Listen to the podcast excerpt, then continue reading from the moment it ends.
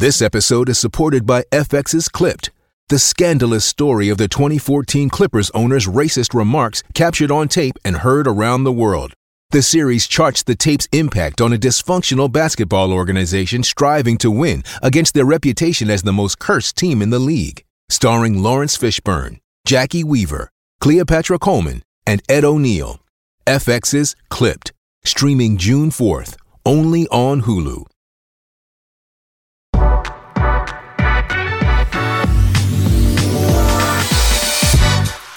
Do it. I don't know what you got. Well, see, I already hit record. You don't even know what I got in store, but we're here.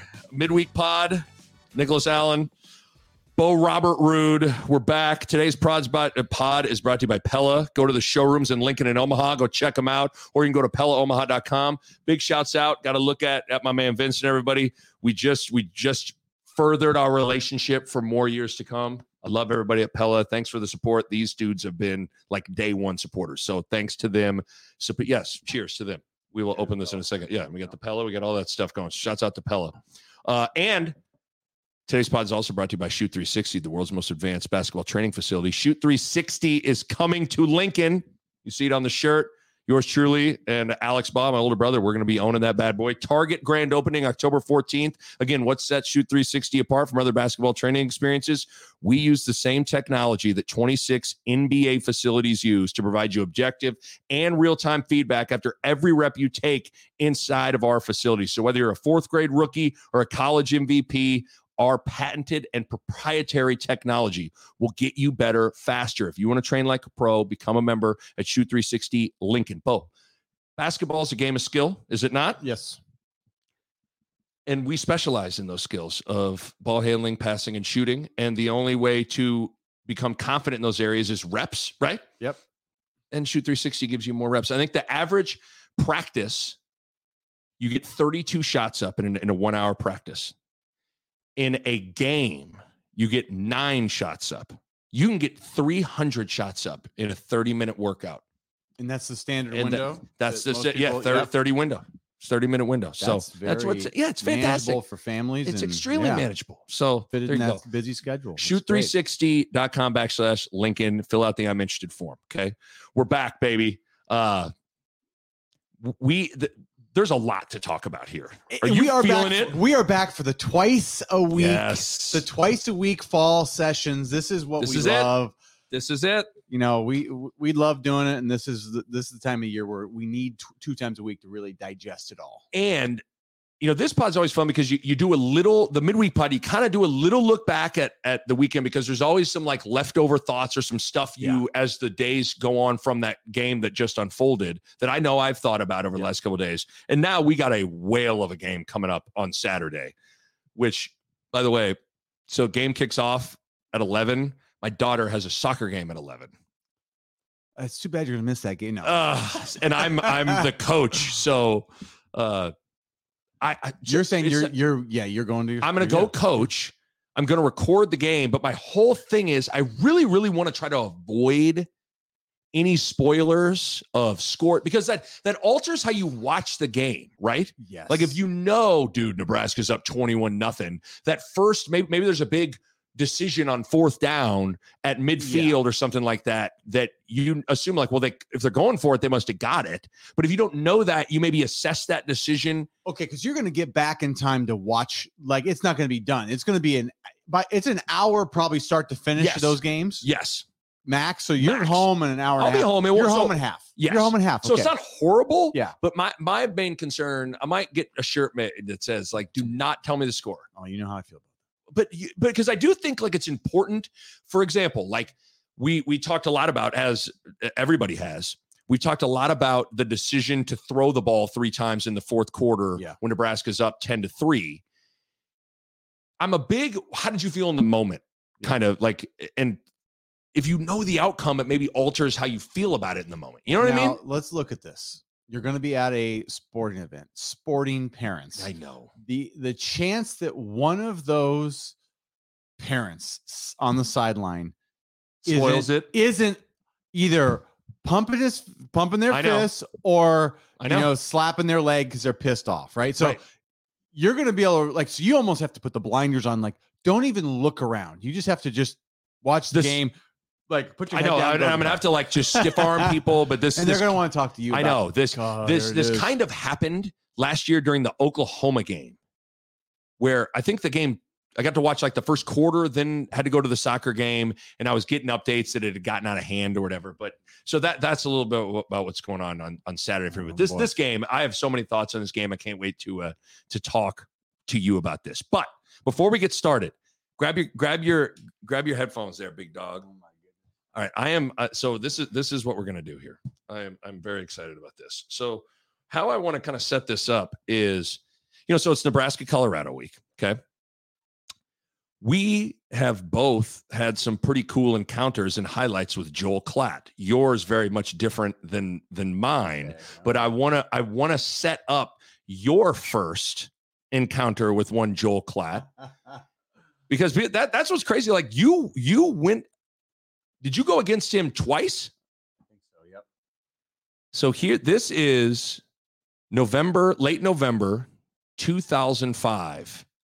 It was, I think, late third quarter. And you make one heck of a play here on Joel Klatt. Let's listen. Nebraska showing man coverage on third down and five and a half. Huskers again stunning at the line of scrimmage. Here goes Bo Ruud. He draws a fumble. It's on the turf. They chase after it between the 40 and 45. I think the Buffaloes got it. Bo Ruud came in there like a missile. He just went right past the center of the guard. Or three to So you t- talk us through that play. You it because it is unbelievable how well you timed it up clearly. Yeah, that was the one, uh, maybe the the best timed up blitz of my life, where I just, you know, you you kind of get a feel for the snap count, and they gave they gave us the call for the blitz, and I was like, you know, I just hit it on the run. Like I basically, it was one of those where you you're crossing the center as he's just you know barely moving the ball Right. he just got the the countdown so good. So uh yeah, so I, I I squeezed by and I think I I you know I I knocked it out, but um no, it's crazy because you you sent that to Yeah. the guys today, and the, and I hadn't seen that play forever, and I was just like, oh my, It's got to be cool to see that play again. I mean, it's amazing because I've seen the angle I sent you is behind the behind Klatt, behind the quarterback. If you watch it from the wide game angle, the the call is messed up. I think Tarico's on the call. He doesn't have your name, and I was like, oh come on, Tarico. But he was excited Yeah. about it. But like you, I mean, is in those spots are you just like I'm either going to get the worst offsides in the world, or Oh, you, it, you're, you're, just you're- like I'm I'm going for it here. Yeah, it's it's um I'm trying to think of a of a good analogy, but yeah, basically like you're either looking like ridiculous because Right. but, but you also I I think it's it's a it's a feel thing where you're just like they're not going on two. You just kind of know they're because it was third and five and i mean Yeah. you what's what's cool about it i mean you can see you it you don't creep up it's one of those things like you kind of showed blitz and then went you don't creep up until you're like coming full sprint Oh yeah. and you are on Klatt immediately I mean, I, it was almost one of those like if you would have handed it off, I would have taken the hand off. yeah and that's where we got this this is the game ball 30 Yeah. to 3 uh, so November 25th, 2005, you guys went there and just Todd Peterson had played well defensively. You guys really just shut down Colorado. Here was your stat line in that game. So you got the game ball. Yeah. You had six tackles, three tackles for loss, one sack, one forced fumble. So you were you were disruptive that whole game. You know what's? I think we actually talked about this game randomly, maybe earlier this year. Yeah. on one of our pods, just because we were talking about Colorado and the rivalry. And this was the game, though, that I mentioned at the time where they it was a big game. We had the restore the order shirts. We were so geared up for this, and their fan base by that point, by probably a little bit after that moment, right. by the end of the third quarter, just started throwing things and were just ridiculous. And they got booted out of the game. They they stopped Yeah, the game And for they 30 removed the whole student and they told they told the whole student section to get out. That's nuts. And so it was a really, it was probably the best moment and the best game of the Callahan era, in my opinion. Uh, I, I'll take that back. The Michigan game yeah, in at the, Alamo Bowl. is probably that moment. But I would say that that was the moment where I think everybody on that team started thinking, oh, we could win Right. championships. You know, like we're Right. starting to turn the tide of this is the Callahan era. We don't know what's going on to, oh, this is starting, something's starting to happen here. Right. And then you guys go on in 06 and you and we you, won the North Yep. in 06. We lose in the Big 12 championship game to Oklahoma. Um, but like that was the turning point to me. I always felt like that game in 05 um, against Colorado, we flipped the script. We we did restore the order, Yeah. and then we beat Michigan in the Alamo Bowl. right. And I, I think that was the first time in my career where I was like, this team, like this program's ready to do something. Um, and it started with that game. That's So- cool. And you got the freaking game ball for it. But I don't think I've ever heard you say that. You thought that was like there were that because there's something real to that. You can kind of feel uh, those turning point things are are real. Yeah, I, it was like it was because that was the last that would have been the last game of the year. Yep. and then we played in the Alamo Bowl. So, and I broke my arm in the in the off in the in the time in between then, so I didn't get to play the Alamo. And the That's the too Bowl. bad. Yeah. But so, and the reason we bring up Klatt, I mean, obviously it's the Colorado game, but then obviously, like it's there's so many. Then Klatt will be on the call this weekend with Oh, yeah. Gus. He, he, I mean, that's such a biased call. I mean, I like Klatt, but yeah, I mean, this is like we may we need to send you out there to just sit by him. I- yeah, just to out. balance it out. Yeah. But yeah, it's it is uh it was cool to watch some of those highlights. And then so I was thinking about your encounter with with with Joel Klatt. Have you ever heard my encounter with with Joel Klatt? Well, I mean, I know you know him and from, No, from but- broadcasting, but no. No, okay, so this was during game time with Nick Bahe. This was my radio show on 1620 Yeah. The Zone. This was 2000. Would it have been? Was the game day? I'm, I'm so he would have been coming. He was coming to call a a Nebraska game. I can't remember the game now, but he was coming to call a Nebraska game, and he was going to be on the call on Big Fox. So I I reached out and got him to come on my radio show, and this was how I signed off with Klatt, thanking him on the show. And this is one of the biggest fumble. I can't believe you've never heard this before. I know. I bet you I have. Yeah, Let me hear because it's become a chick and Nick like uh Let me hear this. yeah, so this is this is me and Klatt back in the day uh, on radio, me saying goodbye to him. Let me try and set this up here for us. Okay, get ready for this. This is terrible. Joel Klatt, FS1. Joel, you know, from my vantage point, you're as good as it gets in the college football world. We appreciate your time. I know you're super busy. Have a great call tomorrow night, and uh, stay safe. Uh, say, uh, say stay safe in, uh, in, in Lincoln as a Buffalo. I love it. I appreciate it. Thank you so much, guys. And uh, I, I, Nick, you, you do a great job as well, my friend. I appreciate that, Joel. Thanks, man. oh God, that's bad. How bad? I mean, There's listen. nothing worse than when you're trying to be And, uh, professional. Stay safe. Uh, say, uh, say little, stay safe in, uh, in, in Lincoln is a Buffalo. oh God. And uh, stay safe. Uh, say, uh, Stay safe. Say safe. Say, Oh. say. I thought. I, I mean, I, I had a great. I wrote it out. I was like, "This is how I'm going to get him out." Uh, you know, Joel Klatt. I was going to butter him up. You know, because I do think Joel's awesome. You know, and then talk about, hey, say. I still can't say. Stay, Stay safe, safe, in Lincoln Oh, as a God. Buffalo, right? I mean, yeah, and I got caught.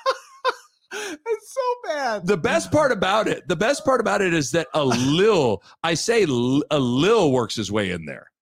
Listen to this. And uh, stay safe. Uh, say, uh, say little, stay safe and, uh, in, in Lincoln as a Buffalo. I love it. I appreciate it. And I love that Klatt says, I love it.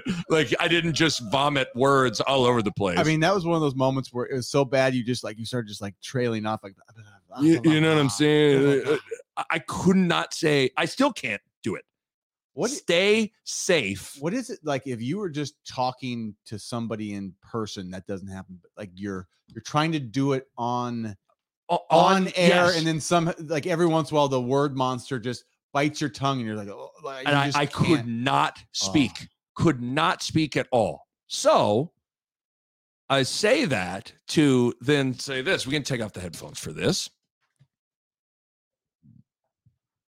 I got a little something for us here. what the heck does this guy got The folks at Corn Coast Brewing Company are such are such huge fans of my misspeak. whoa They have made a beer in Oh! honor of my terrible moment as a broadcaster. This is a Say Safe, as you can see for the YouTube audience here. I went to Corn Coast today and bought it. It's a uh, let me read. It's so oh, it's this is nine point two percent Oh, alcohol. wow. Yeah, so brace yourself. You're going to Yeah, be talking like me by the end of this thing. It's a it's an imperial IPA. Uh, by the way, what what should I've done? So let's let's So let's crack one of these. 9.2, You will say steak. Oh yes, You will say yeah. So here we go. Cheers to to our Joel Klatt encounters, and it's we got a beer out of it. So Heck yeah. oh yeah. See, I like IPAs. Are you and are you? That's good, but we got to be good. careful. That's Oh, very yeah. good. Oh yeah, that'd be nice. What did I do the right thing? Checking out. So I go into Cor- into Corn Coast, and they've reached out to me before. They they're big fans, and they they eh, they end up making a say safe, and so I go in there and I buy a little four pack, and I'm checking out, and I, I went in there being like, okay, they they they might recognize me, they might not. I go in there, I go to check out, the guy doesn't recognize me. Yeah. I didn't want to be like, you know, This is my beer. this is my I, uh, i'm that guy that uh, said say safe you know so i just bought it and left right, right move right That's right. Yeah. you can't there's no cool way to be like you know You know, uh, I said that. I said it. Somebody You know? that's like, okay. he i could tell i kind of Sure went over there. It i felt a little bit like eh? yeah yeah. yeah, like you, you, what do you think huh? and he was this guy had no clue who i was You leave and you come back in like, it's a pretty good beer. Pretty huh?" good. Come on come on say Oh, safe So But- I mean, this is like this isn't like a one-time make for you. This is like a they Well, it is sell. on, like I'm looking at their menu. Like it is on their menu. They sell it. There's How did I not know this? Yeah. Well, they just they just came out with it. Like they were because they maybe had another stupid Chick and Nick drop. By the way, listen to the Chick and Nick show too. It's a great show as well. About chicks. He's a buff though, so we need to That's get that right. guy out of here. Golly, yeah. Uh, but yeah, I mean it's uh, it's this is pretty cool. that's great. I mean, that's absolutely fantastic. So we're gonna Say drink. Safe. We're gonna drink our say staves. You're gonna be you're gonna be t- saying Yeah, say Safe. Nine. mean, this is what's what's a normal four? four? Holy Four to five is like like a Bud Heavy's like a five. So this we're gonna be feeling it. Like I got I got a four pack. We ain't breaking out those other two, are We'll see, we'll be saying safe. Yeah, that's not gonna be good at all. Okay. I thought that was a good way to kind of get into things Yes. here. Um okay. I feel like I I don't know if I need to apologize to start to Matt Rhule. Matt, if you're listening, I feel like I over the weekend and in reflecting in our conversation on the in the game recap for Nebraska losing to Minnesota 13 to 10, I felt like maybe this is just mentally, I didn't necessarily verbally, I felt like I was a little unfair to Rhule after that game. And what I'm getting at is like, I think I punished him for losing close because Scott Frost lost close for five years. Yeah, Does that make sense? I think maybe maybe that's like if you were to say this is Matt Rhule's first game, you don't know Scott Frost, you didn't know that era, you're not as mad about that loss. I think it just people were in general were very upset that it was the same kind of loss and we felt like we didn't make any progress or something. And so, but but I think what's hard in as I'm apologizing because sometimes people like will apologize, but then they'll be like, "But you gotta understand," Yeah. and then they'll like justify like why they did. Like it's hard, and I imagine I speak for a lot of Husker fans out there. I don't know if this. It's hard to not carry the past with you to a new situation. And I remember talking about this in the summer when he went on ruling on Bussin' With The Boys with uh with Will Compton and he talked about how he doesn't want this to be a slow burn and how this this uh, it doesn't need to be year 1 this can be more like year 2 or 3 for them. And this is year 1 for Rhule but it's kind of like year 10 or 15 or 20 for Husker fans. You know? Yeah, it's it's uh I'd say since since the Riley era started in 2016, right I mean, I'd say it's a it's a full 8 years of like really just ugh. really struggling. Yeah. Like it feels like ever since, because even after the 70 to 31 Big 12, Big 10 championship, get- like Nebraska still was winning. And I know it was, you're in the Big 12 championship. That's Yeah. the that's why it's and you were still were winning, you were still were winning games, you know?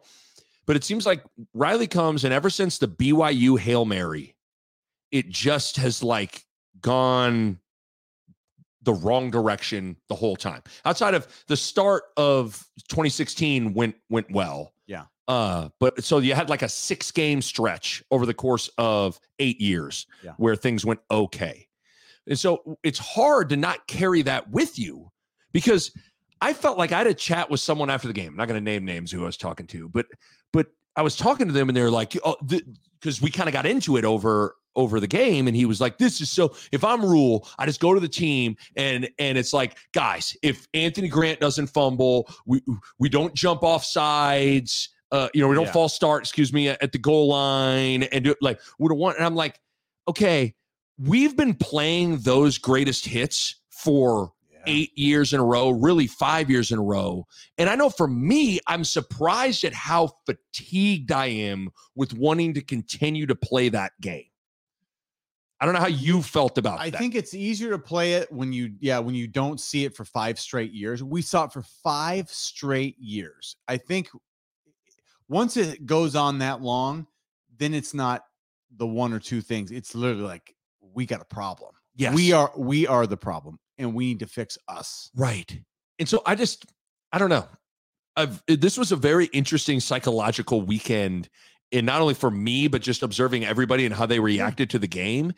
It and I was surprised at the lack of patience I had for how that game unfolded. But I think there were a lot of people that that felt this way, and I just didn't have the appetite to do the whole. Well, if this happened and this happened and this happened, then they would have won the game. and, Yeah, it, and it's just I don't know. I don't know. It's it's that's that's the part that's maybe not fair to Matt Rhule. Is like I don't feel as bad about the program as as maybe um as you could right now. Like to me, it's like if you do just view it for like, let's look at us. What are we with the talent we have? Like we didn't look bad. No, That's the part I go, okay, I know what a bad team looks like. We didn't look bad.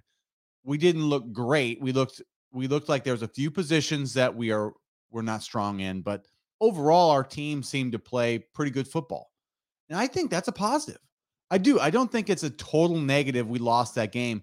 Nobody expected us to win that game and we were we were pretty much we were pretty much in total control in the fourth quarter. So Yeah. like that is in itself for Matt Rhule a good sign. Is Right. it like his teams don't need 3 years to go from this rebuild? Like it's it, we're we're roughly there. So he sort of took for where Frost left off where we thought there had been progress but we couldn't get wins. right. And at least he's still in that framework where we're not looking like man these teams are just kicking our butts, right? No. And so you, I think you asked me the last pod, would you rather get beat by 70 than keep losing? I go, always keep losing close games because it sucks, it hurts more, but it means you're competitive, right?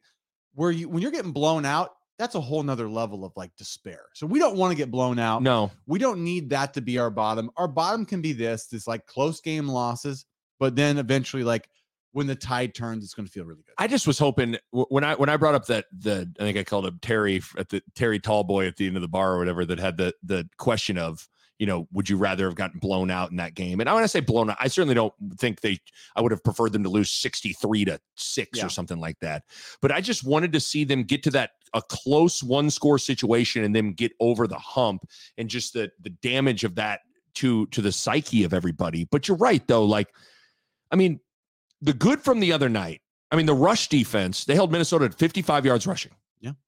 The defense in general, they held Minnesota to 13 points.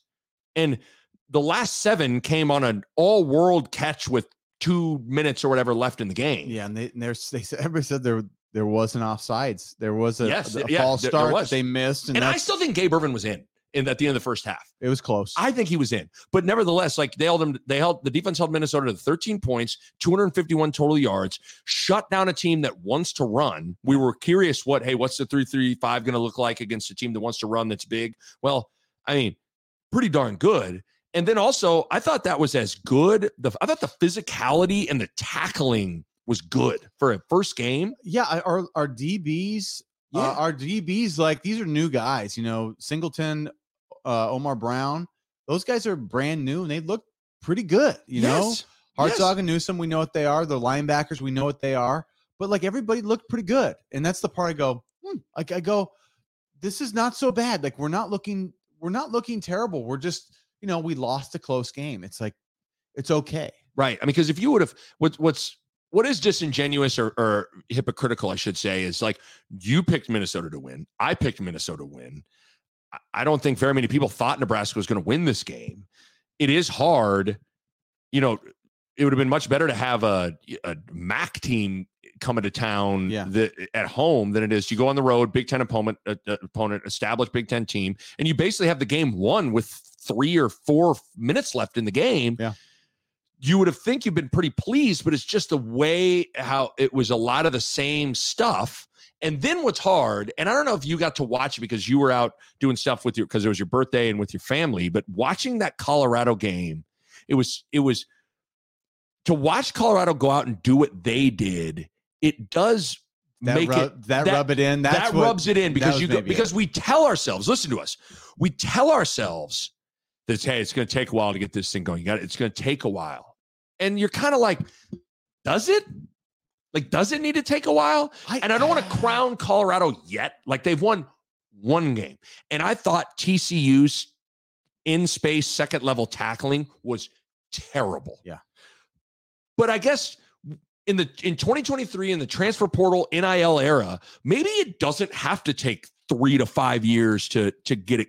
Well, going. no, no, and I think here's where Deion's Deion maybe like and, and it's funny, everybody kind of I remember episode like this was we did our prediction shows and you said, Hey, the the tide sort of turned on how people feel about Colorado and Yeah, and I just I remember being like yeah. You were always very like, I was really? like, really? Yeah. Like I go, I still think to me, and this is this is the what I'm seeing is like, I don't know how great Colorado is, but Colorado has a couple of really good players. Mhm. And sometimes all you need are a couple of really good players to make big, big differences. Like they're not going to win every game for you, but they might win a game for you. yeah, Like just flat out, like this game, they can win and it can be against a good team if you got some real dudes. And they got a quarterback, a running back, and a wide receiver, and a defensive back because he plays both ways. Yeah, which is like that basically gives you like four really good players. Right.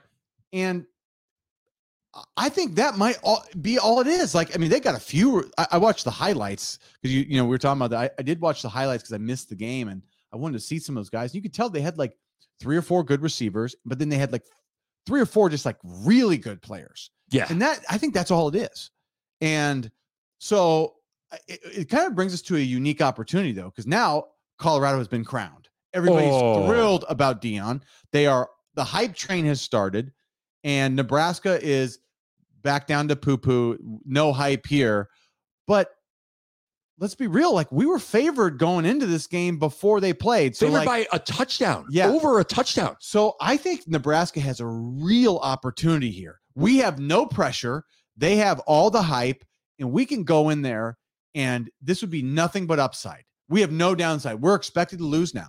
Everybody thinks we're going Well, to lose. that's yes. and that- this would be this could be like now a marquee win. Well, that so that's that's what's amazing about this is on one hand, as I'm sitting there watching this TCU Colorado game, and by the way, that felt like a moment. It's too bad you were with like you watching it. It was like you know when you're watching something, you, You can feel feel, like this something. This is something, and it's also like there are stars, and then there are like you know there's I'm trying to think of who would be there's Tom Cruise, and then there's I don't uh, like you know one of those like mid like Keanu Reeves or something like that. Yeah. Like it's a difference. Like Deion is a star, Yeah. star, and so you're watching him, and you and you could see it on the first drive. You were like, okay, whoa, this this team looks polished. They look buttoned up. Shedeur Sanders is slinging it. Travis Hunter is amazing. Dylan Edwards is awesome.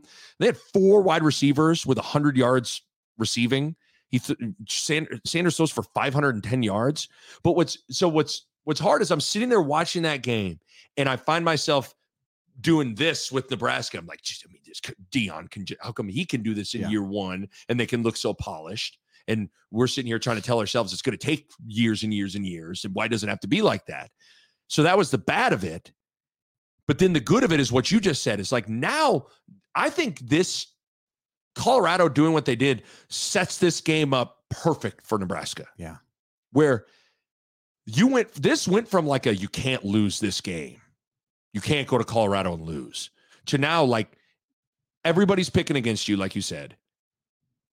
And this would be a great win. One of the things you and I have talked about is like over the years, in particular the Frost era, they've never been able to get like momentum. They've never had that like d- that program changing win, whether it was Michigan in 2021 or Ohio State in year one, like that big win. I'm not just saying this would be compared to that, but like I don't know, this would be a big win.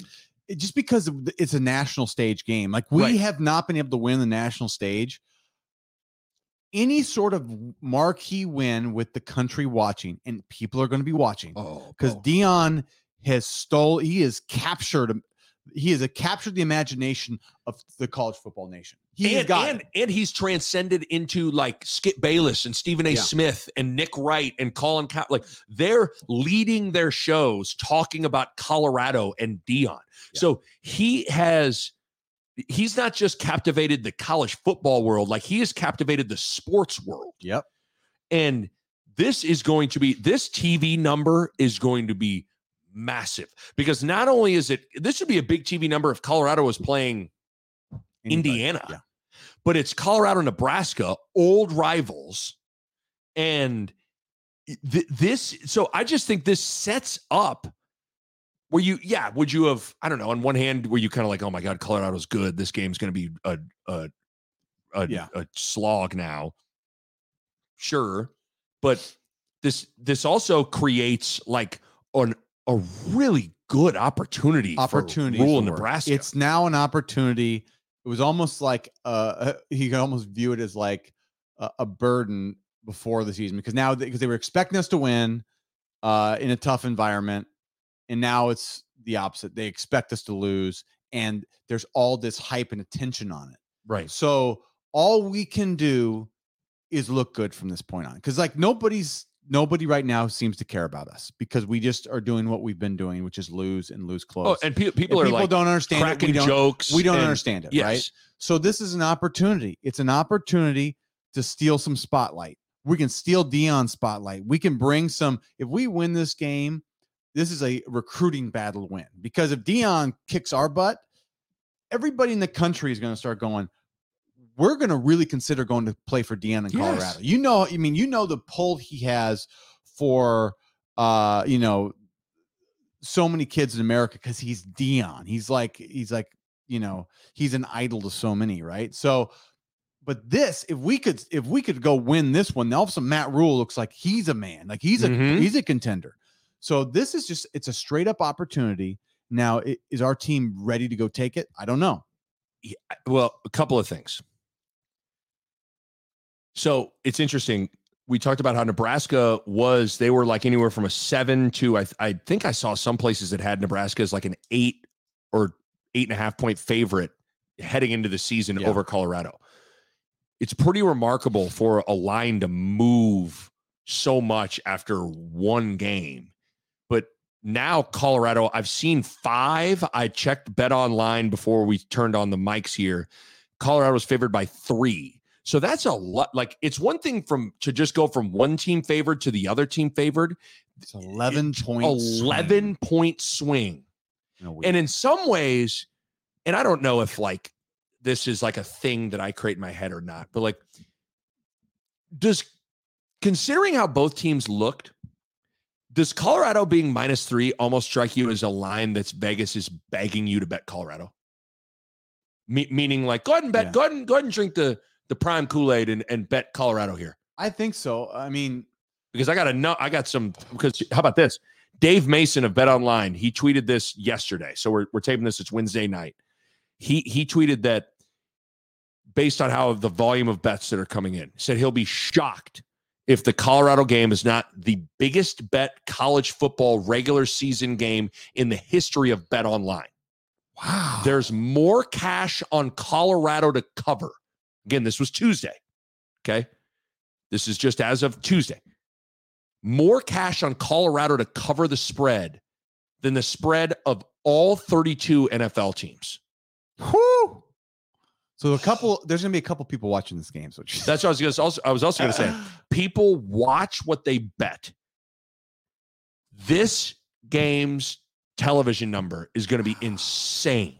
Wow. Insane. But Colorado's favored by three on Bet Online with a total of 59 and a half. Wow. So, so yeah, this is going to be interesting, man. This is like, Oh, yeah. this is getting bigger by the second. You, You, know? are not lying. I so let me back up for a second though. Like, what do you think of Deion? Like, what what do you think of Coach I Prime and Di- Deion? I Like, what do you- love Deion as the as a guy. Like he's one of them. You know, how do you not love Deion? You, Right. if, if, if you could, he's the oh, he's like the perfect cornerback that's ever existed. He's such a great athlete. He's such a fun, you know, uplifting guy. Now, I I just don't love his strategy is is sort of and I don't know that he's wrong for doing it. I just think it's it's like the worst place college football can go to where you're just like it- becomes like the pros. Mhm. It becomes like he's he's maybe the only guy that's not even pretending to do it a certain way. He's just like doing it. Maybe people will give him credit for it. I just think it's not a good precedent to set. Is sort of that like it's it's to me it's like it's lost some of the whatever the the the college aspect of it. It just doesn't even feel like that even like it, does he even talk about academics? I don't know. I have no idea. Yeah, no. it doesn't I mean, seem to be any anywhere in his realm, and maybe that's maybe he's just being more honest than everybody else. Yeah, he probably is, you know, of what this is, but but to me, it's like it's just a signal of the path that we're going down, especially now that he's going to have success. I think there's a lot of people, maybe myself included. I didn't really want it to work for him simply because I'm like, I I wanted the game to go kind of the other direction, and now it feels like it's going towards like maybe the worst possible He- direction or something. Yeah. It's just like the direction of like nothing about school, the, the school and the university and the college matters. It's just like I can get guys, players money. It's just like it feels more like that on the surface to me. yeah, And you don't know till you're in Deion's room, but like it feels very like that to me. he I go back and forth with Deion. I mean, first of all, I don't know how like I don't know if I've ever met anybody that doesn't love Deion Sanders as a player. Like, Yeah. I mean, he was unbelievably fun to watch play. But there are there are times that I feel like Deion sometimes is like a walking contradiction.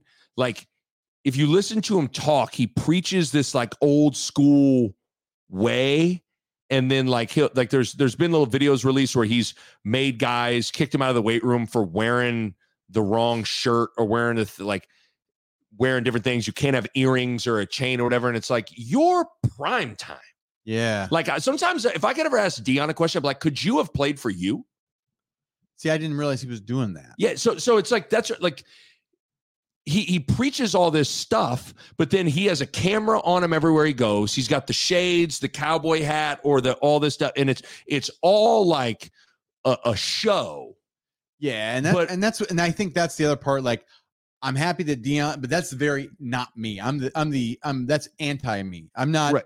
I'm not the. I don't want a camera on me all day. and he yes and he has camera the- all the time Yeah. you know and you know his his pregame speeches are have you heard his some of his pregame did you hear his pregame speech before the no, I did not. okay we might have to almost we might have to put the, The headphones the on. headphones back on if you didn't hear the his pregame speech No, I did not. because it was uh it was pretty electric like because he he has so here we go let's we'll, we'll put these back on here so this is deion before before the tcu game okay Here. let me we're gonna have to back it up here the da- because it's not about them. you can watch it This is about us. This has nothing to do with the team that's opposing us. This is about us. This ain't got nothing to do with the naysayers, the, the unbelievers, the haters, the doubters. This is about us. When we started this journey, we told you it was going to be trying, it was going to be tough, but you endured because it's about us. That man next to you is a miracle. That man next to you is a believer. That man next to you is a go-getter. That man next to you is a dog. That man next to you is somebody who wants this thing. That man next to you is somebody who believes. That man next to you is somebody that got to have it today. We ain't got tomorrow. We got now. We ain't got next. We got now.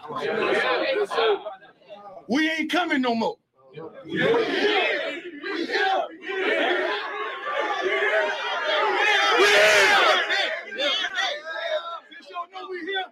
Give me my theme music. and that's how it goes. I'll tell you what, that's pretty good. he is a wow. That's pretty good. He is a captivating, captivating locker room. I mean, is that not? That's really good. That's really good, that's right? really good. And Nick, I mean, think even think about this. This is an essentially a Nebraska football show, and we are talking about D. Everybody's talking because he's captivating. He's a captivating He dude. is. So that's where like I, there are moments I I I, I kind of cringe watching him uh, over like I don't love how he ran 60 guys off and all that stuff and how he was with all that all, all that. But then there the way he does stuff like that and like how, like it's pretty cool. But the the thing that is so interesting is like the importance of believing. Yeah.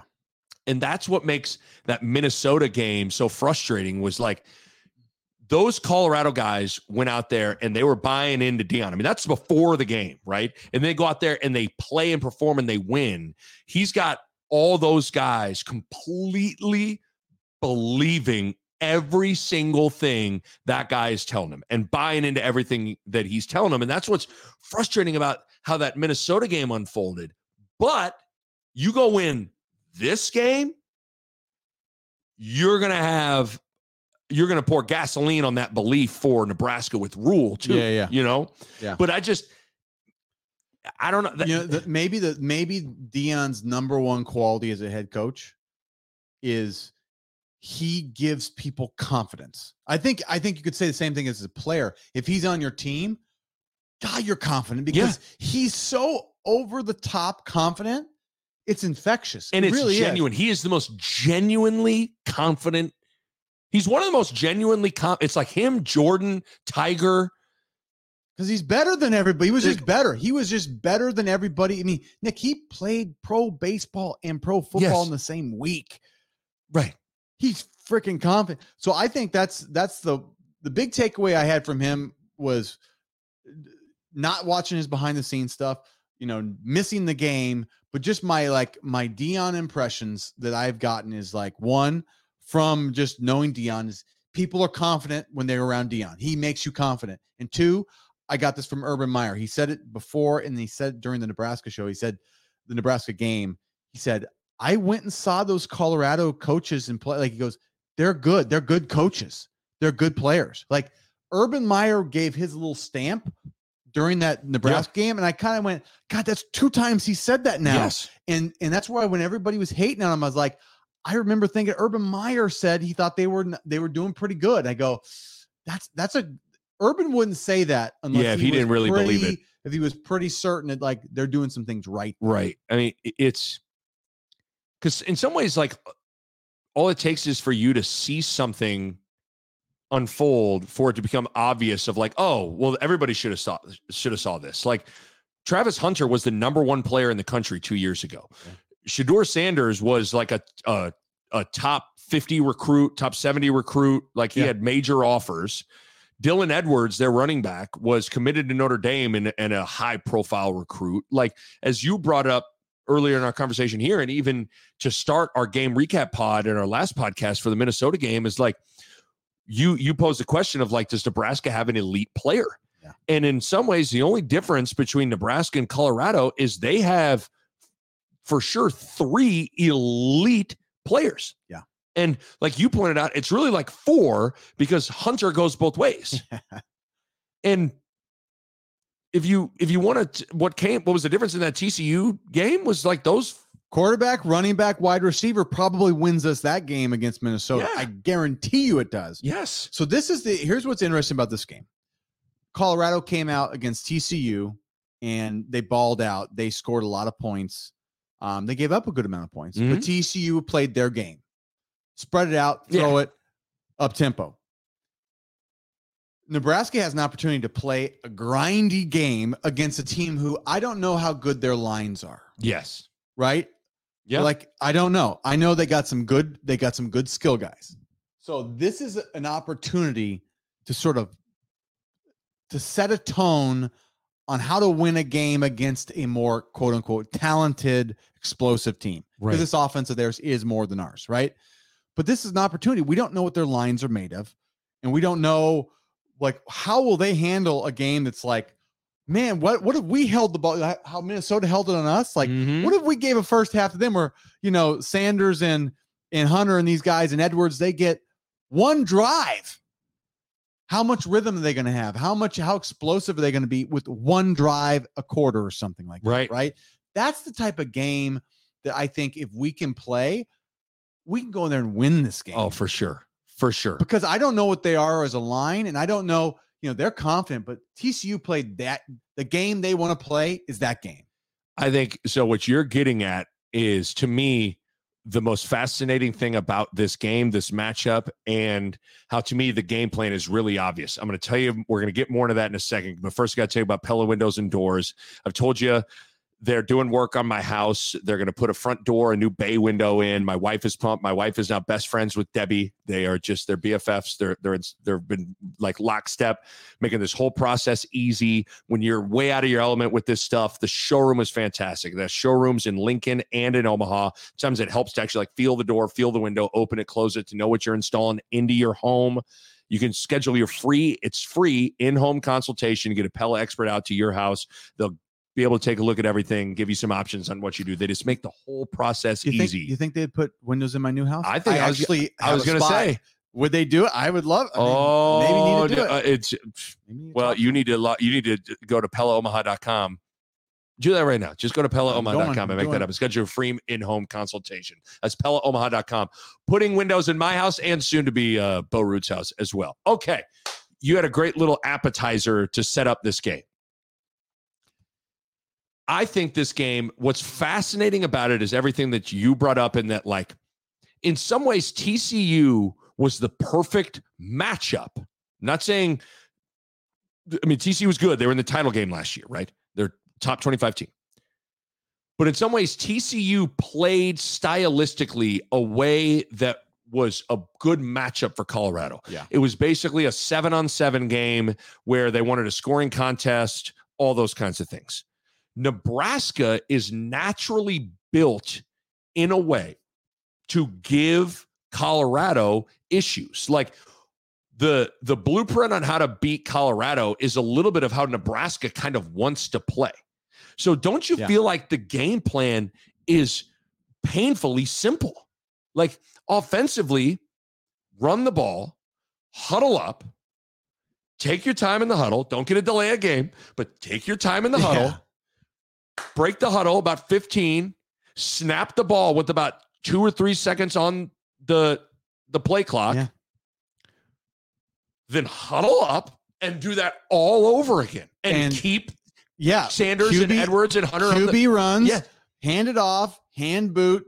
Quick. Like use your tight ends. Like get Fidone. Get you know Boerkircher. Boerkircher, Get those guys in the in the passing game and grind it out. Just slow grind them and see what they see what they are made of if you run it on them for four quarters. Yeah. and keep the ball away from those skill guys. I mean, uh, you know, Sanders had 47 attempts last year, uh, last game. It's a lot of throws, Yes. right? Like, you know, and And they play fast. That's something you maybe didn't get a chance to see, but just watching the highlights. Both they are like their tempo, especially early in the game. That they they Yeah. really get up to the line and they are going. yeah. And so, doesn't TCU play a three-three-five? They did. Yep. So that's going to be an interesting to see how we play, um, especially like how how much man we're going to do on these receivers, how much we're going to be pressing up on these guys, um, versus you know sort of dropping back and keeping everybody in front of us. Um, I'm interested to see that because to me, it's like if we're going to be chasing guys and being you know in people's faces, hugging hips, you know, versus like we're dropping back and keeping people underneath, you know, and giving the short stuff and coming up Right. and tackling. It's a little bit different uh mindset. So I, I I'm curious to see what they do here because um with these teams that want to go fast and they want to freaking just th- get you wide and throw and get you in space. What do you think? I mean, you you were you had to go against some of the early Big Twelve kind of like air raid stuff. This is a little bit like that. What do you feel like is the It's best way it's to? a little different. It's a little different era. So I, I don't know if it's totally comparable, but you know, you do have to match to a degree, right? Like What do you mean? you have to match routes, right? Oh, okay. You can't Yep. just totally you can't just play zone. right? You mm-hmm. can't just drop into zone. You got to match. So it's either like a zone match or you got to like man up some. Like Mhm. man, because a true man is like where you are. But then you you know if you got a good quarterback in your man, like then it's then then it can get dicey too. So uh, there's no perfect coverage. It's just how aggressive are we going to be? How much are we pressing up on these guys? Right. It'll be it. The one thing I will say is that I, I I thought the secondary played well for Nebraska, and if you're, I would say that the secondary is the strength of the of the team probably for Yeah. Nebraska. Um, but yeah, I Sanders looked like the kind of guy that if you give him time, he's accurate, he's smart. So I don't know how much they're going to try to get after him. He doesn't want to run. Um, you would he he's not one of those guys that necessarily wants to to climb the Yeah. pocket and go run. He's not one of those. He's training with Tom Brady. He wants Yeah. to. He wants to be Tom Brady. He That's- wants to stay in the all- that- pocket and that's what it tells me is that's what he wants to do, and it's. I mean, that's that's how you have a career too. He's he's got well, his his dad knows the game. He's probably telling his son, "You don't want to be that guy. You want to be Brady." You know, Right. Because he says Brady. He says Lamar Jackson. He's gonna have a shorter career. Tom Brady. He's like that guy went for twenty. well, you could just see. I, I was blown away at Sanders' command and control, and like just his poise and comfort of just like it was unbelievable Yeah. watching him operate in the pocket the other day. So part of me feels like if you let him just sit comfortable, he's going to pick you apart.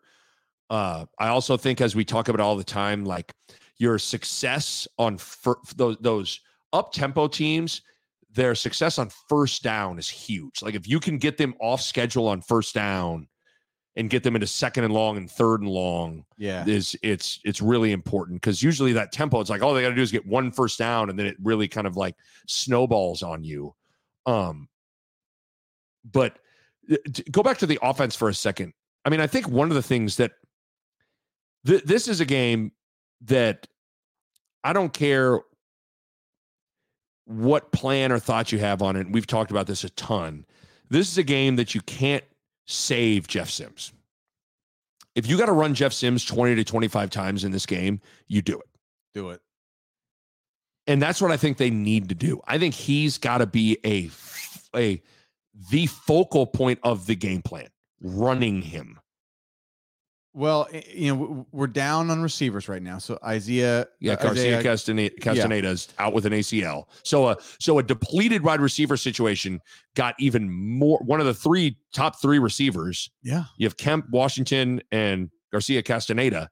yeah. So now, I mean, it is it is a code red at the receiver spot. Not to mention you have a, a turnover prone quarterback. At, yeah, so Sims. you got Jalen Lloyd and, and, and Malachi Coleman. There's they're going to have to play this year now. Yes. Those two guys are freshmen. They're probably not ready, and they're going to need time.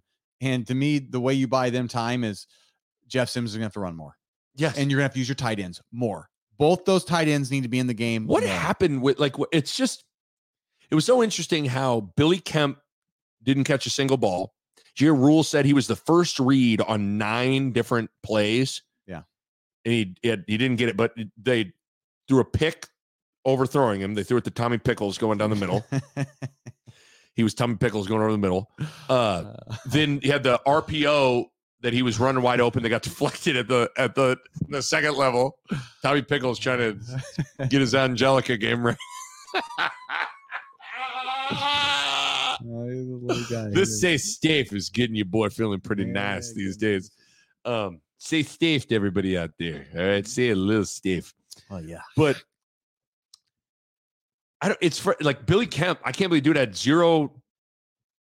You didn't have a catch. catches. Fidone no catches. Fidone no catches. You got to get. You got. I don't. I think our tight end to me, I I saw like I have a feeling about our tight ends. Those guys I think are like if you look at Billy Kemp and you look at Bullock and you look at Isaiah Garcia Castaneda, like those guys on the national level, you put like where they stack up like athleticism skill wise, our receivers are below average. Yeah. I'd say you put your tight ends and you go, those guys are above average athletes Mhm. at that position. To me, I go, that that I think those guys need to be more of a focal point. Like, let's not like force the ball to freshmen and guys that aren't maybe are necessarily our best players. We got to find a way to fit the offense to our best talent, which is, I think, the tight ends. It- we need to make, uh, and to me, that means boots, like boots and things to get the tight end. Like Iowa does a great job of that. They use their tight ends in that boot package, and those guys are getting multiple catches every single game, especially in big situations. And they're big bodies, and it's harder to overthrow them. It's Mhm. harder. You can make more mistakes because they got longer limbs. They- you know, Fidone's got that wingspan. Like, let's see, how, let's see him use it once. I agree. It just seems like it all fits. Like you're you're depleted at the wide receiver spot.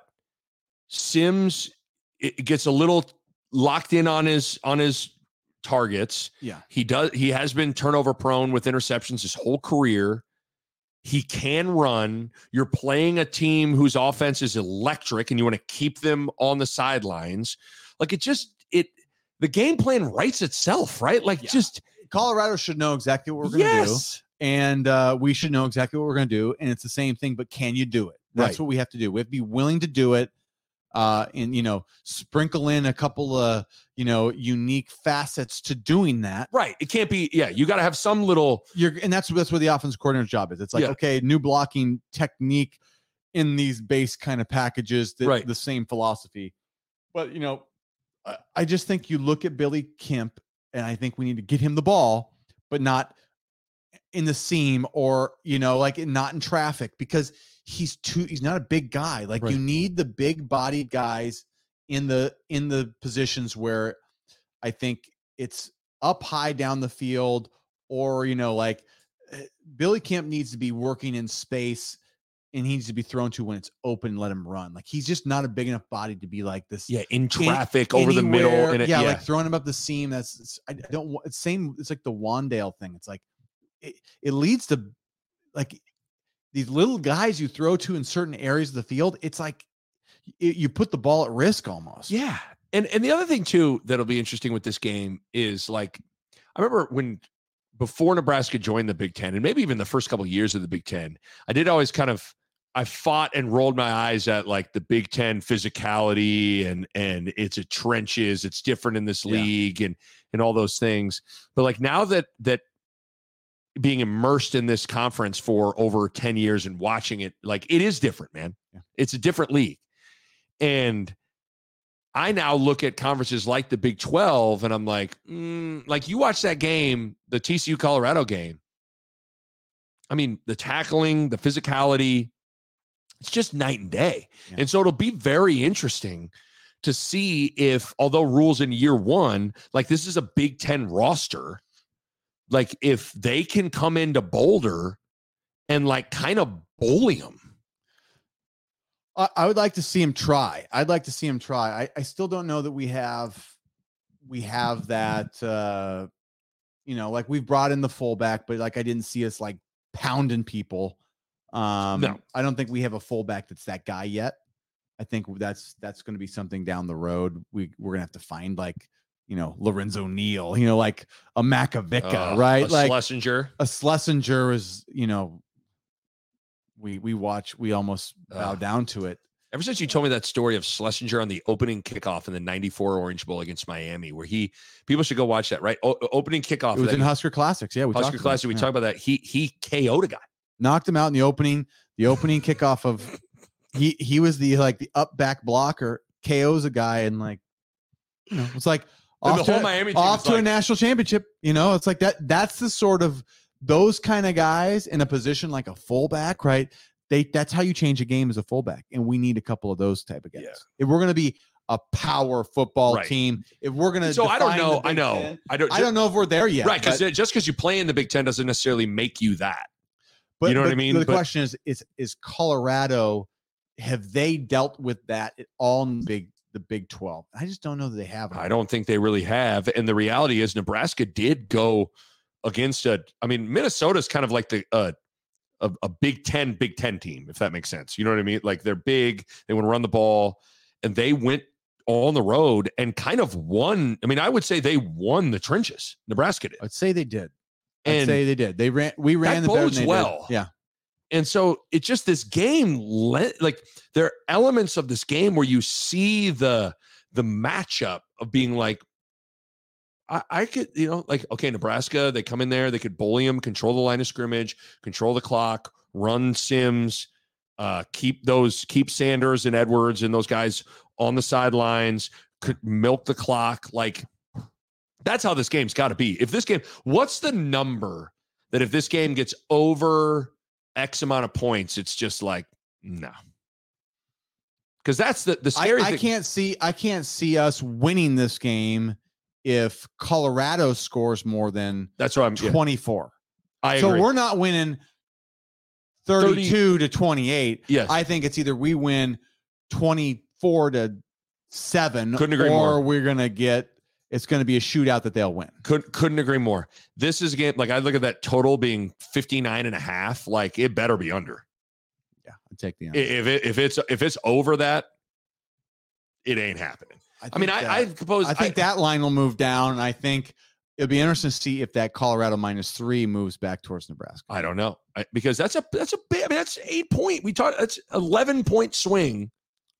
That's a lot of points, and so Yeah. I just I, to me to me I'll be very curious to see how much they run Sims. To me, it's painfully obvious like that he's the only way they can move the ball. And in this game, he's got to be he he's got to be toting that thing a bunch. Well, and you could say, you know, to start the year on all our schedules, the biggest game of the year was Minnesota. Isn't it funny how now it's like now the next game? But but that the truth of it is now nobody could have predicted the the rise of Colorado in one week. One the rise week.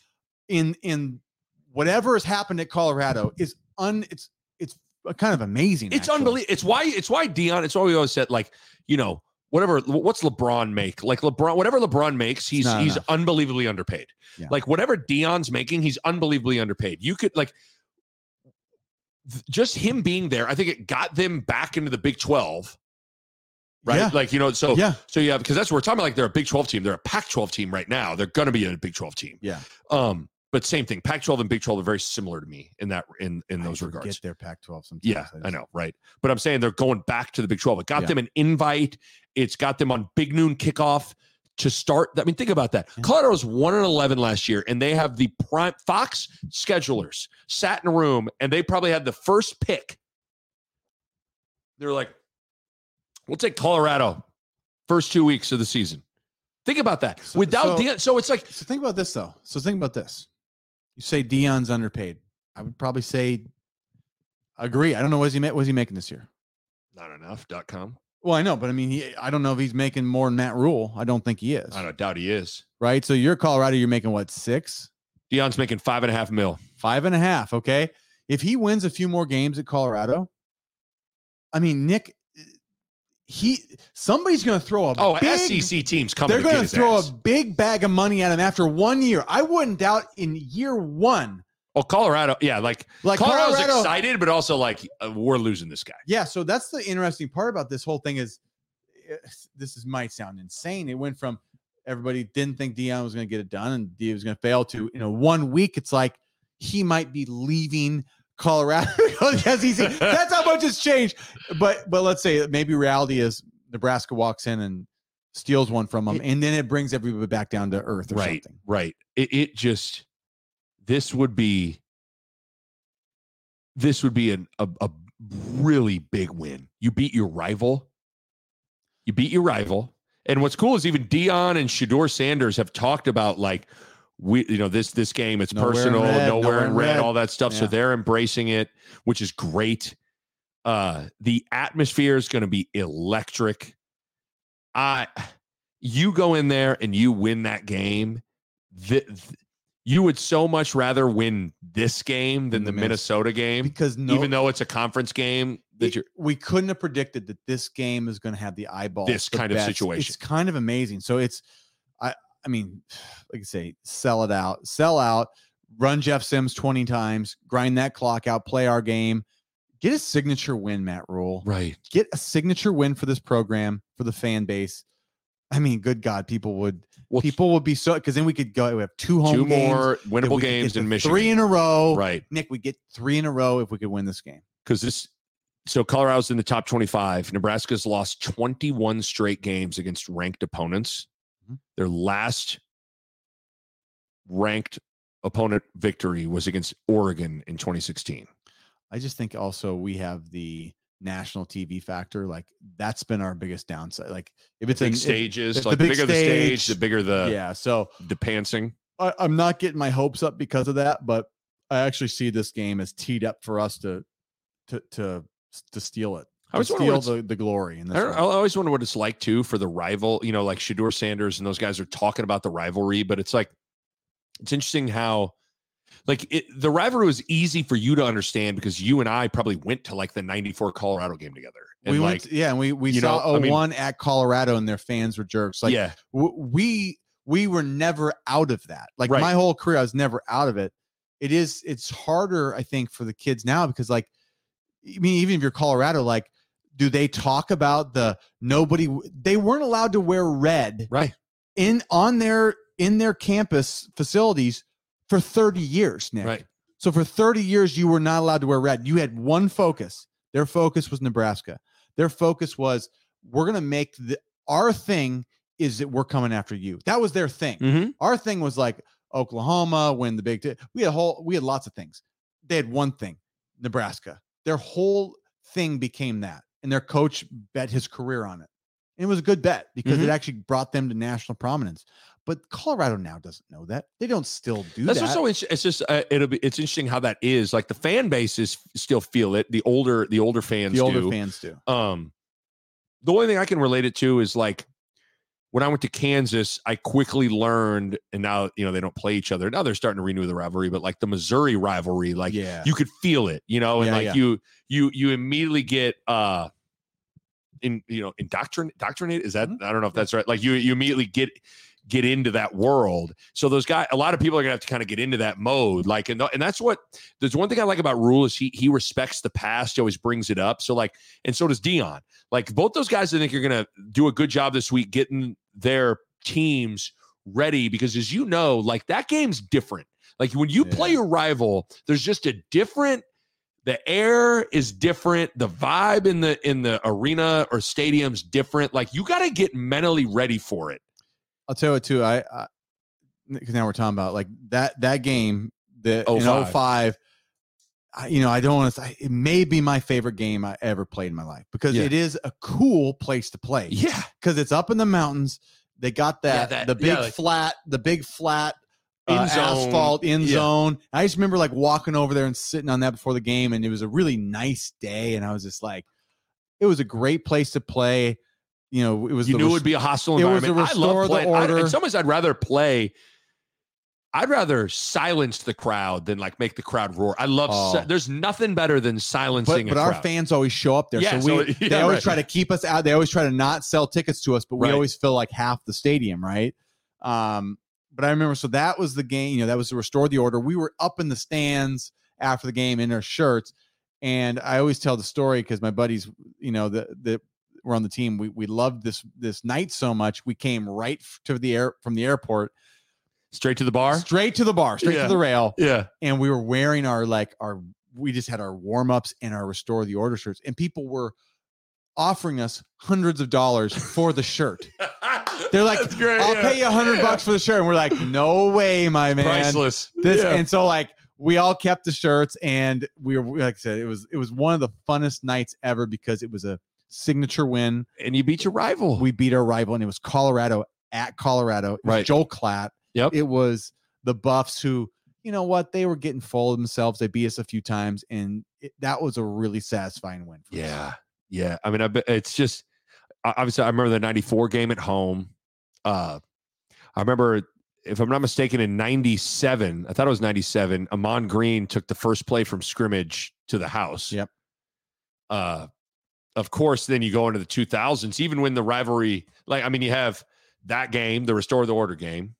You have Alex Henery's 57 yard field goal, which then the best, then then the ensuing drive, Suh gets the touchdown and he high steps in there. and he you know, just he just I mean, mollywops the yeah, quarterback stiff armed him into Just, the get off me you dirty Yeah. dog yeah it was great Uh, so there's been some good, and unfortunately, the last you know Nebraska blows the 17 point lead in 20, 2019. Nebraska in year one of Frost should have won that game and lost. got the got the late pass interference targeting Yes. i mean that was just killer. just killer, right? Martinez Adrian Martinez his- eh, hurts his knee Gets his end of the leg twisted, cheap Yeah. shotted. Right.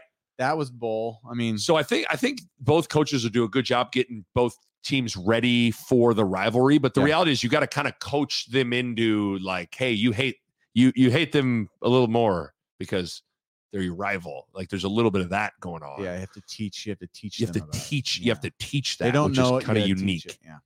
Uh, but I mean, it's just hard because, like, I do think on one hand, I sit here and as we have to give a prediction. uh, It's you can see how Nebraska wins this game. I just don't trust Nebraska's offense enough. I don't trust Jeff Sims enough. I don't think at this point where and and the hard part is that Nebraska I think is going to can't score and the one thing Colorado do is is they can score. So I mm-hmm. lean towards you know 30 35 to 24 21 in that area where it's kind of like it's See- close for a see, while. I, a part of me is wondering about this Colorado team. As much as I am wondering about Nebraska, what's our offense, right? I don't know what we are yet. But this Colorado team has been crowned yeah, that, and it's premature. So I Oh, would say for me, I think psychologically, they're probably full of themselves now. And this week, I'm guessing they're not going to be focusing like they would if they were just like, we got to get our first win, or like they may have had the greatest week of their lives in Yeah. terms of like everybody wants to talk to you. How many interviews can we do? Everybody's patting you on the back. And that's usually the the worst thing that can happen to a football team. It really is. yeah. A good coach will smack them down quickly and, and let them, you know, like that was what Belichick's greatest, like he was the master at every week he he put you back in your place. Yeah. Tom Brady included. Like every single week he did that. Will Deion be able to do that to this team? Because you heard his you heard his pregame speech. Non-believers, Yeah. everybody, you know, he he was playing the card. Nobody believes in us. Nobody believes in us. Nobody believes in us. Everybody's doubting you. Everybody's a doubter. Everybody's doubting you. Well, you can't play that card. Like everything changes now. So your mm-hmm. whole motivational tactic, your messaging to the team, all that stuff has to change. Yeah. And to your to what you're saying, it's going to be interesting to see how they how Colorado handles that. Yeah. I- I, think maybe our biggest edge is that. And and then conversely, everybody's Nebraska. It's all like Nebraska is going to have no shortage of bulletin board material. Yeah. Everybody, they can literally say every no one, everybody's doubting you. I mean, here Keyshawn Johnson saying Nebraska's sorry, and Rich Eisen, I think, said gonna gonna beat Colorado's gonna beat Nebraska back into the Homestead Act was his was which is as a as a as a library history buff, Bo Ruud. I love that you you I love like it, Rich. That's pretty good. It's like when Homer went to college, it was like out with the new, out with the old, and in with the nucleus. Like the joke of the side that landed with you being a history guy. But so everybody's not only like doubting, but they're like they're kind of like making fun of Nebraska. That's because we, I mean, we have not done anything to, uh, to like combat that though. Like we have, we have basically embarrassed ourselves in the national stage for 15 years. Yeah. So we, I mean, I- don't even care if they say it because we need to do something about it. And this is an opportunity. Once again, that you only get so many opportunities before it's just like the opportunities are gone. So, Agree. like to me, This would be a huge this opportunity, it, man. man. Th- This would go be take it. This is not the like. It's not necessarily like the the the program changer, but it would be a, A little- I mean, step in the right direction. it would be yeah. I'm not saying it's it's you know you talked about the 05 game being a, a yeah, you gotta like, get you got to get, to the point where it really yeah. That took it. that took like two full years to get to where you where had you're a- like, okay, we But- we we we but won there are probably many games on that journey that that helped propel you closer to that. Yeah, And this would be a big step. Again, both Nebraska's not want beat a ranked team since 2016, 21 straight games. yeah, And this would be as big of a stage as maybe any of them. yeah. And so th- this is a and your rival, and it's Deion. Again, picture right now, Prime having to walk to center to the 50 yard line and shake Matt Rhule's hand after Rhule Nebraska just beat him. Dude, there, here's the thing. This is there's Colorado Nebraska right in the center of the freaking country. They're the two best programs right in the, the smack middle, right? The Yeah. upper, you know, the Great Plains up into the west. That's that's us. And everything else good is pretty much south. And so like this is a recruiting battle game, right? So there's a lot of recruits we usually pull out of Colorado. We usually take like a lineman and a linebacker and a safety or something. Their best three, like two or three players, we usually Kenny get. Bell isn't Kenny Bell from Colorado? Yeah, he- yeah. mean, we take We always, My man we Kenny always have taken a good player or two out of Colorado, and the na- on the national recruiting scene, Deion's got the juice right now. Oh, you ain't lying. we boy. need to. The guys willing to come this direction. We need to be getting those guys yeah. because not everybody wants to come to Nebraska, or Colorado, or you know Iowa or Minnesota. So like we've got to be the premier team in the Great Plains in the you know the the Yeah. near west. Okay, what's your what do you Taking the Huskers, twenty to seven. 20 to 7? 20 to 7. Wow. Yeah. I'm gonna tell you right now, if Nebraska holds Shedeur Sanders, Travis Hunter, Dylan Edwards, all those dudes, and Deion to seven points, th- everybody's gonna lose their mind. I just think I think You- but you think it's more about like it's they, us. they muck it up. control the game. Muck it up so much. Right? Muck it up so much. This needs to be a a PJ Fleck in COVID, the COVID year when they came to Nebraska and they remember that game where they like literally Minnesota did not take a single snap with the play clock above five seconds. yeah. Like that- that's got to be what this is. yeah, it's like whatever you that's what I'm trying to like I know it's they yeah, they could score 45 points and we'll score 28 and it's a blowout whatever. Like that's a possibility, but the game I think we because the game can play a bunch of ways. It doesn't have to be a high scoring game. But if it's not, we're going to win the low scoring game. That's what I think. Oh, I'd be crunk. I, Yeah. I, mean, I, I just think I think I think Nebraska's going to try to do that. I just think they're they're are we good enough to do it? I, I so I don't know if they're good enough to do it. I don't know if if they're good enough to do that. Um, which I wrote down a couple of, of names to, to or a couple of things to think about within that game. Keep in mind, Ty Robinson out in the first half. Yep. Sucks. Yep. I hate that rule. That's like, stupid. Way too punitive. I don't even think, I mean, for someone to get thrown out of a sporting event, like it's gotta be egregious. And like everybody's like, yeah, that guy's gotta go, gotta go.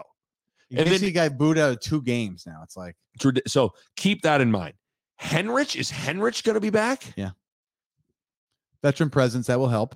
It'll help. He's now he's not he's not the most fleet of foot guy, but at the same time he's smart. That's half the battle, though. Sometimes it's like you just need guys to know where they need to be. Right. I'm a huge Nicky Nicky Henrich Yeah. fan, Henrich fan. Um, say Steve. Hey Nick, say Steve. Say, say. Steve. Say Steve. Tell you what, one say Steve will have you feeling not so Steve. So if you have, Hi, I'm Nick Bahe. One say Steve will make you feel less. if you lose to stiff. Colorado by forty, have a safe Steve because you're gonna need it. Have a say Steve before the Colorado game. Either way, you won't remember what happened. You won't remember a thing. what a horrible tagline. okay, yeah, they don't want that this year. They don't want that. No, this, this is good. Yeah, that was boys nice. fighting the temptation to open can number two. You know what I'm saying? But nine percent out. I mean, like it's appropriately named. Say Stave. I like it. I like it a lot. So Henrich coming back. Uh the secondary. It it, it just those guys, Hartzog, Newsome, Omar Brown, They're gonna play the As our boy Willie- wrote on Facebook, I really appreciated this after Omar Brown's reception. He wrote, because he's bad, bad. Omar Brown, baddest man in the whole damn town.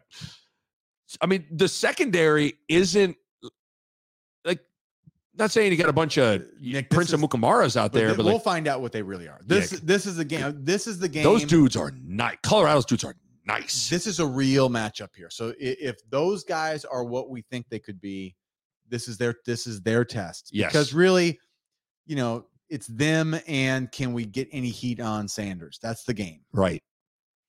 And then we muck it up on offense, get 17 points, we should win. That's the game.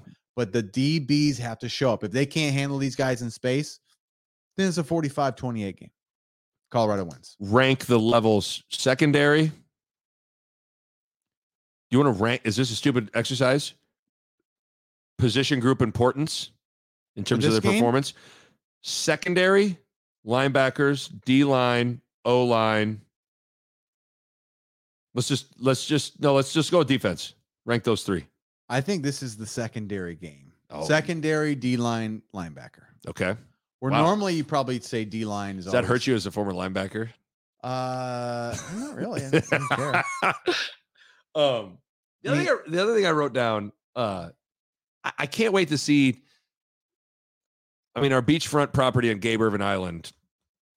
I mean, I still want to hold on to it and vacation there with you. If they But- if he doesn't get the rock Like what the for what, 20 carries uh, for one time in the in the first three games, then it tells me that they don't want to give him the rock. And that's Exactly. and that means that he's th- th- that there's something wrong or they don't trust it. Like There's and nobody's exactly. ever trust. So there's there's something, and- that's what I don't understand. Like, there's something about how that game, the carries, how those carries divvied out. Something's weird there. I still think like Gabe Ervin is cursed in like the plays he gets are the ones he's like, okay, so everyone's not blocking this one, right? Versus like, we're gonna block now. Yeah. Yeah. Pro right, 54 ISO. Ervin's in. Wink, wink. On one. Set like that. And Yeah. people are like, okay, so whiff block. Is that what we're doing here? Like he's he always gets like there's either no room or he gets like no carries. but I don't understand in that. I just hope that Ervin's not like uh not one of those guys that like he does everything so well that you want him to be like he's like a a symbolic starter. Does that make sense? Like Yeah, one of those guys. I, I'm I'm trying to think of an example of it, but I think you know what I'm getting at. Where he's it's like the guy that that does everything right, so you start him, and then when it gets in crunch time, you go, You "This go- guy's we want this guy though." It happens. Sometimes. I hope it happens sometimes. I hope Ervin's not one of those guys because it just makes no sense. How could Gabe Ervin be the starter? How? How can Gabe Ervin be the starter, win the job, Rhule gush about him, say this is what he's supposed to look like? I think he's a guy that can can in the fourth quarter, big bruising back, can close out games. Yeah. How does he then not have as many carries as Anthony Grant? but it, it, it to me it was less about even total carries because sometimes hey you're on a drive and that drive the guy gets carries Okay, i just feel like he's not being featured like it's not like there's Right. no intention to get gabe ervin carries yes, it's sort of like oh well, you know oh he actually luckily he got one in this here you go. this Look series he was in he was the lucky got the random carry because it's all random we don't feature back There- yeah, there's no emphasis on making sure he has the ball. yeah, we we don't want to pound Gabe Ervin. That's not our game plan. It seemed like we have running backs and who's ever in uh, gets the carry if it falls that way. I just And I go, hate that, means I- you're not that- you don't think he's a feature You don't But really- maybe he's not a feature back then yeah, because you're not, not. featuring him. but I think I think this is a game where you'll find out about that a little bit. So obviously, Ger- uh, Gabe Ervin's a guy I wrote down. The tight ends, we've talked about that. I want to see a lot of Nate Boa Constrictor and Fidone. Can we get my guy the ball? I I think Fidone. I have him in Canton I already. know you do, but Nick, he's got to catch one first before we go to Canton. Just one catch, and then we'll go right to Canton. I'm ready to be. I'm ready to call. Who's the giant dude that always presents guys with their? You know that giant. You've come a long way. You've made it here. Your friends, your family, your teammates. On behalf, you know, he he has a spiel, and everybody's He always said, and, you know, Ah. and everybody's out. Jimmy Johnson's like crying. You know, like ah, dang. I want to break He's a into big the. bear of a man, though, isn't he? He's so big, and then he's so heartfelt that people. I think that's also part of it too. It's this. It's like he's this big grizzly bear, and he's just like, "You've come a long way, haven't you?" Yeah, he has the, he has the spiel. It's he's got his whole thing, and you know, football guys are just like, "Yeah, it means a lot." But I want to do that for Fidone. I'm ready to do that for Fidone. Let's let him have One of my bold predictions, like Fidone's gonna have a huge year, and dude wasn't even like You got time. I mean, the first game's always, you know, you just can't tell me like I don't know. He's like you said earlier, like on the spectrum of talent, like Fidone's talented. Yeah, w- we we have an advantage with talent with guys like him and and and Bo Constrictor.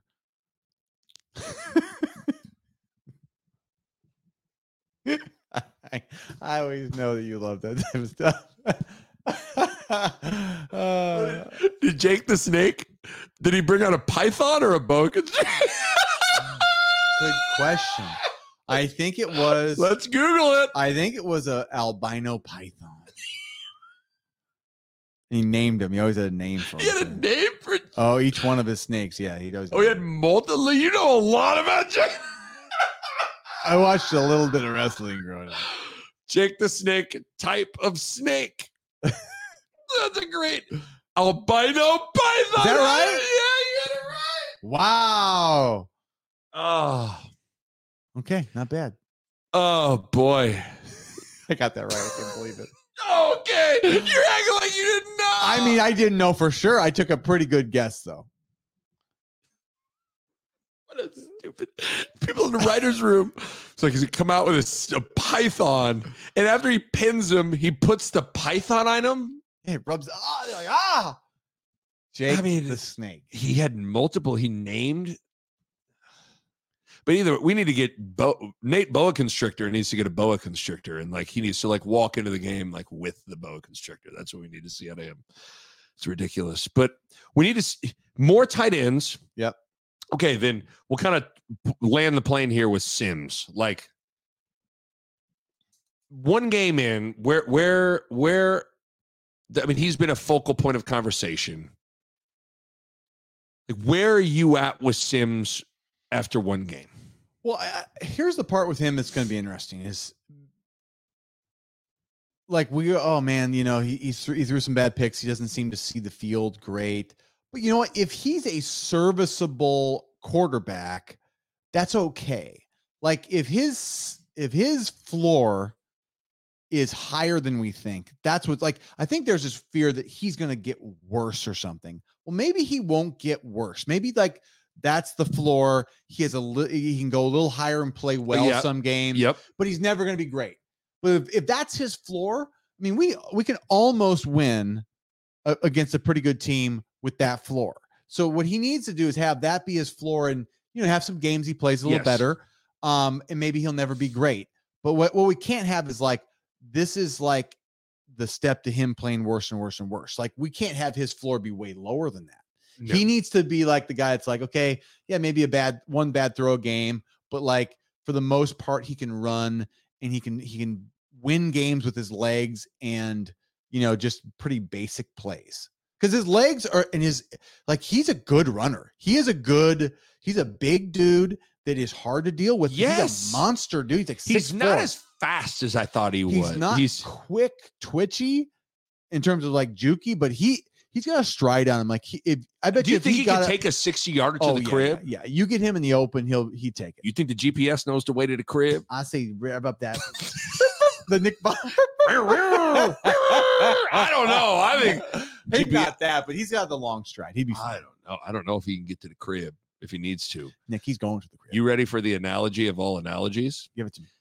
I think Sims is. You remember the movie Gremlins? Yes.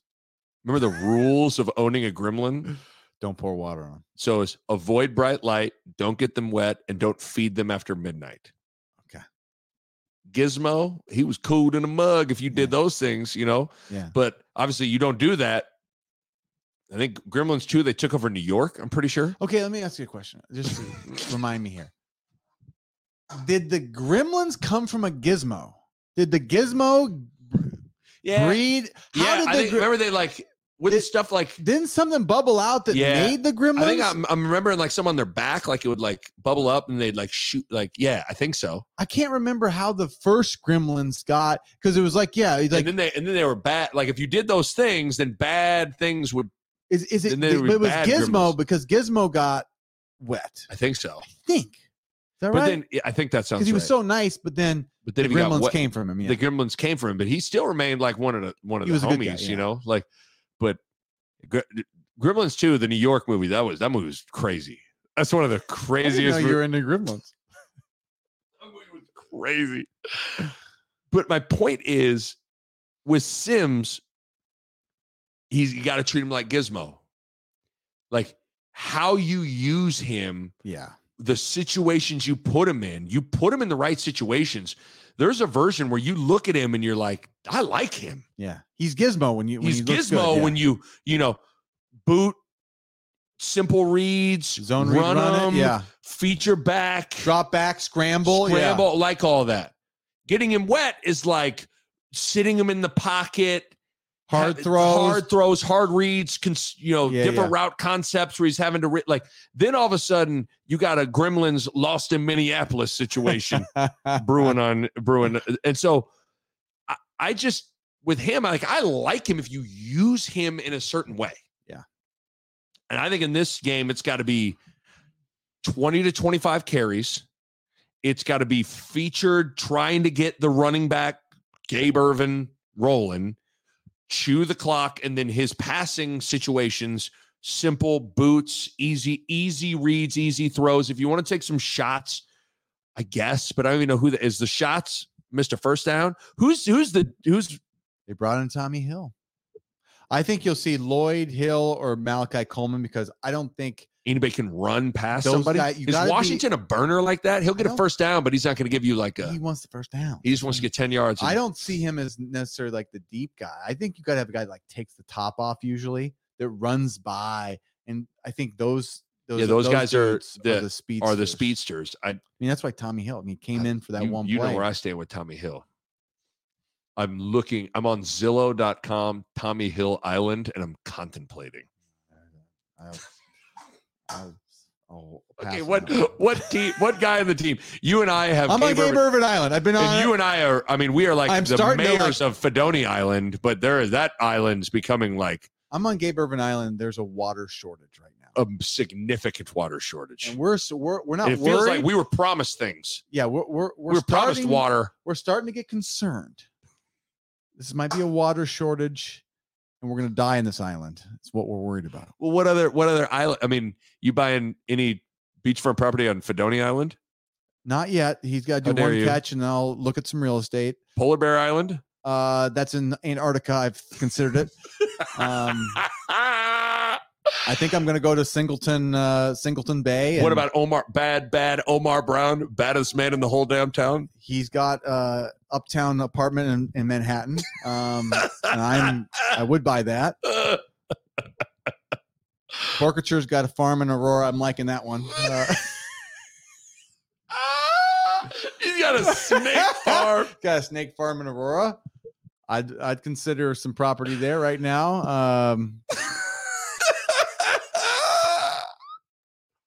Ridiculous. So you got Nebraska winning twenty to seven. if we win, that's a basically if we win, that's how I see the. Do win. you see it being like one of those things where Nebraska either wins or they get their their fannies waxed? Like, could you? more? a part of me feels like that's the case. Like, I think they either win or it gets away from them. that. That's to me the symptom of Colorado. is Yes. I think Colorado's got the hype train right now, and maybe if Oh, they man. are all they're cracked up to be, and those kids can handle it, then maybe they can put up forty points again. But like, I think they're kids still, and I think they that program has not been solidified. They're one game in. I think they're ripe for the picking. And to me, if everybody thinks forty-five, I'm thinking twenty to seven. Oh, that'd be great. Yeah, I mean, I think if Nebraska wins, it's somewhere along. I think it's more like 17 to 14, 20 to 14 in that area. But Yeah, that that might be very well. but it, but I think there's a version of this game where it it gets out of hand, and then all of a sudden, the problem is if you get behind, you can't do the. It's harder to do the control the clock, run the ball. You know what I mean? Like yeah, you get down 21 to 3 Yeah. now all of a sudden you pro- you sims has got to then all of a sudden you're you know they got the gremlin situation going and you're you're having to have them air it out and it's not good. So i think also a fast start and not having to play from behind is huge too so stay safe or what stay safe, my friend. oh man say shouts out to corn Coast brewery i mean th- this was good this was good. I'm gonna have to make sure I stay safe for the rest of the night. Okay, shouts out to Pella. Shouts out to Shoot 360. Go to shoot360.com backslash Lincoln. Sign up for this I'm interested tab. Uh, The the YouTube numbers are starting to increase. That's what we want to see. We're rejuvenating uh, rejuvenating it back up. Uh, we'll be back for the game recap. We're gonna record on Saturday night, by the way. So it'll be out Sunday. So it should be out Sunday. Okay, so get great. mentally and emotionally ready. Why don't you go say safe and sack Klatt? There's Klatt right there. Let's get let's get Klatt. A Hurrdat Sports Network production.